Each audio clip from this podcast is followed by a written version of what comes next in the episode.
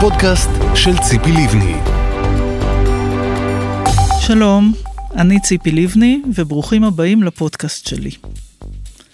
אני רוצה לדבר איתכם היום על העצמת נשים באופן האישי ביותר, ובעצם על אישה אחת, והאישה הזאת זאת אני, ואני מקווה שכל אחת ואולי אפילו כל אחד יוכלו לקחת מזה משהו.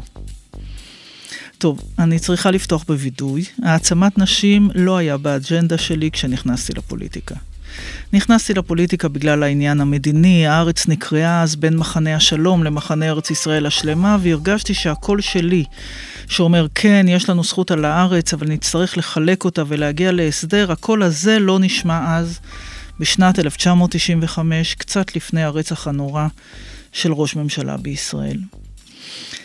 והאמת היא שעד אז לא הרגשתי שיש לי בעיה כאישה, או יותר מדויק, אם הרגשתי שיש בעיה, אז השלמתי עם המצב, כי לא חשבתי שהיא נובעת ממשהו שאני יכולה לשנות אותו. אז נכון שהייתי טומבוי ושיחקתי כדורגל בנבחרת הבנים בבית ספר, ואני עדיין זוכרת את ההפתעה של נבחרות מבתי ספר אחרים שפתאום ראו ילדה על המגרש, אבל האמת שבצבא זה נראה לי בסדר שאני לא יכולה להיות בקרבי, אלא אם כן אני אהיה פקידה פלוגתית. דווקא במוסד, כשעברתי את כל ההכשרות עם לוחמים מסיירת מטכ"ל וטייסים, גיליתי שנשים לא חייבות להיות רק הכיסוי למבצע, אלא גם יכולות לעשות ועושות את המבצע עצמו. אבל שוב, בכנות, עזבתי את המוסד בכאב לב, כי התחתנתי, ולא היה ברור אם אפשר גם תפקיד מבצעי וגם משפחה. אני חושבת שהיום הייתי מקבלת החלטה אחרת. כשנכנסתי להיריון, כבר היה לי משרד עורכי דין עצמאי, גם עניין שפחות נשים עושות, ואני לא יכולה לשכוח את המבט של הלקוחות מול הבטן התופחת. ראיתי כמו בסרטים מצוירים, איך כאילו יש להם איזה מין בועה מעל הראש, עם סימן שאלה גדול מעל הראש, והם אומרים, מה היא תעשה כשהיא תלד, אם היא תעזוב אותי או לא. ועשיתי את הכל כדי שהלקוחות לא ירגישו, או שההיריון שלי משפיע, או שהלידה תשפיע במשהו. על השירות המקצועי, הטוב, המצוין שאני נותנת להם. וככה מצאתי את עצמי יום אחרי הלידה, בעידן בלי פלאפונים, יושבת ליד חדר הלידה עם איזשהו טלפון ציבורי, ומדברת עם הלקוחות כאילו לא ילדתי רק אתמול. יום אחרי הברית כבר לקחתי את הבן שלי, שהיום הוא מטר תשעים, באיזה מין קריקות למשרד. הייתי עושה פגישות, ומקווה שהוא לא יתחיל לבכות בחדר הסמוך, ואם כן הייתי יוצאת פגישות, לא נעים להגיד, אבל כן הייתי יוצאת גם להניק את הילד בחדר השני. ואחרי כל זה לא היו לי תלונות לאף אחד. זאת אומרת, אמרתי מה אני יכולה לעשות, אלוהים זימן לנו את ההיריון והלידה, אין על מי להתלונן, לא התלוננתי לא על הגעגוע ולא על איסורי המצפון הנוראים שקרו אותי, מעצם העובדה שבעצם אני לא נמצאת עם הילדים שלי. היום אני יכולה לומר שכשמבינים ששותפות בגידול ילדים זה דבר טבעי, אז איסורי המצפון הם לא רק של צד אחד, לא רק של האישה, וחוץ מזה אימהות יקרות. הילדים גדלים נהדר, גם אם אנחנו נותנות להם את האהבה שבאנו בלי להיות כל הזמן בבית. או כמו שאמר לי פעם הבן שלי, טוב, נכון שלא עזרת לי בשיעורים, אבל קיבלתי ממך דברים אחרים בחיים. אחת מהשיחות שעשיתי עם הילדים שלי, כדי לוודא שבכל זאת זה היה בסדר, שלא הייתי הרבה בבית. הם צוחקים עליי על זה, אבל אני עדיין ככה עם אותו סימן שאלה קטן בפנים. ועוד וידוי, הכחשתי שאני קרייריסטית. האמת שזאת נראתה לי מילה גסה שמרמזת שאני חושבת על עצמי ולא על המשפחה, והבדיחה שעד היום רצה בין החברים זה שהתקשר אחד מהחברים כשנבחרתי לכנסת ואמר לבעלי מזל שהיא לא קרייריסטית. כשמוניתי להיות מנכ"ל רשות החברות הממשלתיות, הבנתי שהמובן מאליו עבורי הוא לא מובן מאליו לאחרים, ועוד יותר בעייתי או יותר מצער גם לא לאחרות. לי זה נראה טבעי, הייתי עורכת דין מצליחה, קיבלתי את התפקיד הזה, אבל פתאום הגיעו אליי נשים שאמרו, וואלה, כל הכבוד, את מנכ"לית בממשלה בישראל. ורק אז הסתכלתי סביב, ובאמת היו מעט מאוד מנכ"ליות, אולי עוד שתיים או שלוש, ויותר חמור מזה, זה שרשות החברות הממשלתיות, שאחראית על כל החברות הממשלתיות, ועל הדירקטוריונים של כל החברות הממשלתיות, שם גיליתי שנשים שהן מעל חמישים אחוז מהאוכלוסייה, הן רק שלושה אחוז כדירקטוריות בחברות ממשלתיות. הייתה אז חקיקה שכפתה על השרים, שגם הם רובם כמובן היו גברים, למנות נשים לחברות ממשלתיות. עכשיו, אם הייתם שואלים אותי קודם שצריך חקיקה, הייתי אומרת, מה פתאום חקיקה? אנחנו בזכות עצמנו, אנחנו לא זקוקות לאיזושהי עזרה של החוק, אנחנו נוכיח את עצמנו, אבל גיליתי שבלי חקיקה אי אפשר היה לעשות את התיקון הזה. אני השתמשתי בחוק הזה כל הזמן. הייתי באה לשרים ואומרת, מצטערת, אתם לא יכולים למנות גבר לתפקיד, ואם הייתם יכולים רק לראות את ההבאה של השרים שהיו אמונים על התעשיות הביטחוניות שנאלצו למנות, כן, גם נשים לדירקטוריות בחברות ביטחוניות. וככה מהר מאוד בעצם קפצנו משלושה אחוז לשלושים אחוז. אבל אז בעצם הבנתי שהסיפור הוא לא רק הטבע, אלא הסיפור הוא גם החברה, והסיפור הוא השרים, גברים ברובם, שממנים את אלה שיש להם כוח פוליטי, ואלה שיש להם כוח פוליטי הם בעיקר גברים שנכנסים לפוליטיקה כדי לצבור כוח. ויש מעט נשים בפוליטיקה, חלק כי הסביבה שלהם לא תאפשר, וחלק כי לצערי הן עצמם חושבות שפוליטיקה זה איזה מין עניין לגברים בלבד. ואני חוזרת אליי, כי כשהגעתי לפוליטיקה בעצם הבנתי שגם במובן האישי, לאישה בפוליטיקה יש כמעט שתי ברירות, ואולי אני מגזימה קצת, אבל בכל זאת, או שאת ביץ' וחזקה, או שאת מאוד חלשה. זאת אומרת, זה לא מה שאנחנו באמת, אלא איך רואים אותנו. זה עולם הדימויים, ואני העדפתי להיות חזקה. ולכן במשך הרבה מאוד שנים לא חשפתי שום דבר אישי, לא דיברתי על רגשות, הסתרתי אותם, לא דיברתי על המשפחה. נחשבתי לאדם מאוד קר ומנוכר, וכזה שלא אכפת לו מאף אחד. אבל אני לא רציתי לחשוף לא את עצמי ולא את המשפחה ולא את הילדים, קודם כל גם עבורם, כדי שלא יצטרכו הם להתמודד עם מה שאני מתמודדת, אבל גם חשבתי שכל העניין האישי הזה, הנשי הזה, זה דבר שעלול להתאפס כחולשה.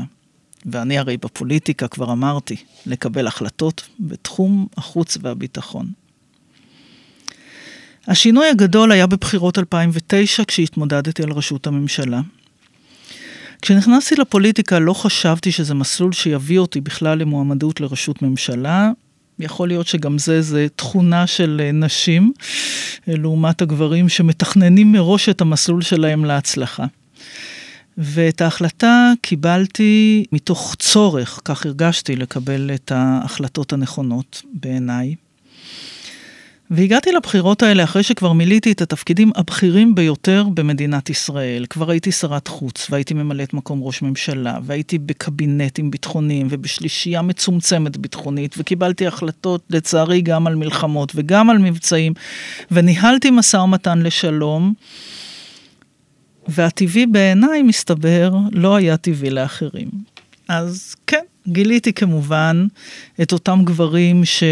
מדברים, בדרך כלל בשקט, משהו כמו מי יענה לטלפון בשלוש בלילה. הטלפון הזה שאמור לדווח על איזה אירוע ביטחוני, מבחינתם זה בסדר אם אישה תענה לטלפון ותגיד, כן, רק רגע, מי רוצה אותו? אבל הם לא יגידו את זה בקול, הם בדרך כלל ירמזו את זה. והחלק שצייר אותי גם היה שגיליתי שיש נשים שעדיין לא מאמינות שאישה באמת יכולה לקבל החלטות על ביטחון המדינה, ונדמה להם שביטחון שייך לגנרלים, וזה ממש לא.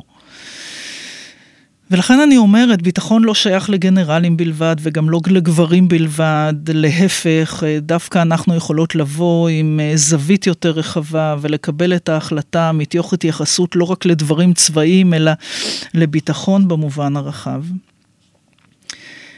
אבל אז גיליתי עוד משהו שריגש אותי תוך כדי, ואני הולכת איתו עד היום. אני גיליתי את התמיכה, ואפילו אהבה, שקיבלתי מציבור גדול של נשים, שתמכו בי. אתם יודעים מה, אפילו נעלבו בשבילי. אני זוכרת שמישהו קרא לי ציפורה, ואני ממש לא לקחתי את זה ברצינות, ונשים התעצבנו ותפסו אותי, ואמרו, מה הוא מעז לקרוא לך ככה? וגיליתי שעצם זה שאני מתמודדת על התפקיד הזה של ראש ממשלה במדינת ישראל, נותן להם כוח, וזה ממש לא משנה אם זה כוח להתמודד על תפקיד אחר בעבודה, לדרוש עוד שכר, או שזה גם הכוח לבוא ולהגיד לגבר שלה, סליחה, אבל אתה לא תרים על היד, או אפילו להגיד אני עוזבת. והחלק שהכי ריגש אותי, זה איך שבאחד הכנסים שעשינו עם בני העדה האתיופית, עולים מאתיופיה, שסובלים במדינת ישראל, לצערי, מהרבה מאוד גזענות. והגיעו שתי ילדות, בערך בנות שתים עשרה, עם זר פרחים, ואחת הביאה לי מכתב, שהיה כתוב בו שהיא מאוד אוהבת אותי, שזה נחמד, אבל היה כתוב בו עוד משהו. היה כתוב בו שגם היא רוצה להיות ראש ממשלה כשהיא תהיה גדולה. וחשבתי שהעובדה שאני נותנת לילדה בת שתים עשרה, בת לעולים מאתיופיה, את היכולת לחלום, ואני מקווה גם יום אחד לממש את החלום ואת הרעיון של להיות ראש ממשלה בישראל, אז בכל זאת עשיתי משהו. ואני מספרת עכשיו את כל זה, גם לכן שתדענה, מי ששומעת שם את מה שאני אומרת, אתן לא לבד, ואתן לא מתמודדות לבד עם כל הקשיים, ושהשמיים הם באמת הגבול. ואני רוצה לומר לכל ילדה קטנה, שלא תיתן לאף אחד לומר לה שאין לה את הזכות או את היכולת להגיע למה שהיא רוצה בחיים. והאמת היא שהבשורות הטובות זה שאני בעבר, הודיתי, השלמתי עם הדין, אבל יש כאלה שלא. והייתה אז אליס מילר שעמדה על הזכות של אישה לטוס, והיום יש נשים טייסות בצבא, ורבות וטובות עשו את המאבק הזה בכל מקום, גם בכנסת אבל לא רק, בכל מקום. אנחנו רואים שינוי עצום שנוצר מזה שנשים העזו לצאת ולומר עד כאן. אנחנו רואים איך משתנה כל העניין של ההטרדות המיניות. אני לא יודעת אם זה נגמר לגמרי, אבל לפחות כל גבר חושב עכשיו עשר פעמים, לפני שהוא אומר משהו מטריד, או לפני שהוא יניח יד במקום הלא מתאים.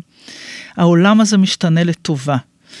וכדאי שלא רק נשים שמקשיבות עכשיו, אלא גם גברים יבינו, חברים, אנחנו חיים בעולם חדש, והכללים השתנו, ואנחנו מספרות לכם את זה מראש, כי אנחנו לא ניתן לאף אחד, לאף אחד, להחזיר אותנו אחורה. ולכן אני אומרת, בואו נחליט מעכשיו, שמיטו זה לא רק גם אני הוטרדתי, אלא גם אני יכולה לעשות הכל. תודה שהקשבתם לי. שלום. רוצים לשמוע מה ציפי ליבני חושבת על נושאים נוספים שעל סדר היום? רוצים להגיב על מה ששמעתם? בעמוד הבית של ציפי ליבני הכנו לכם את פינת הפודקאסט.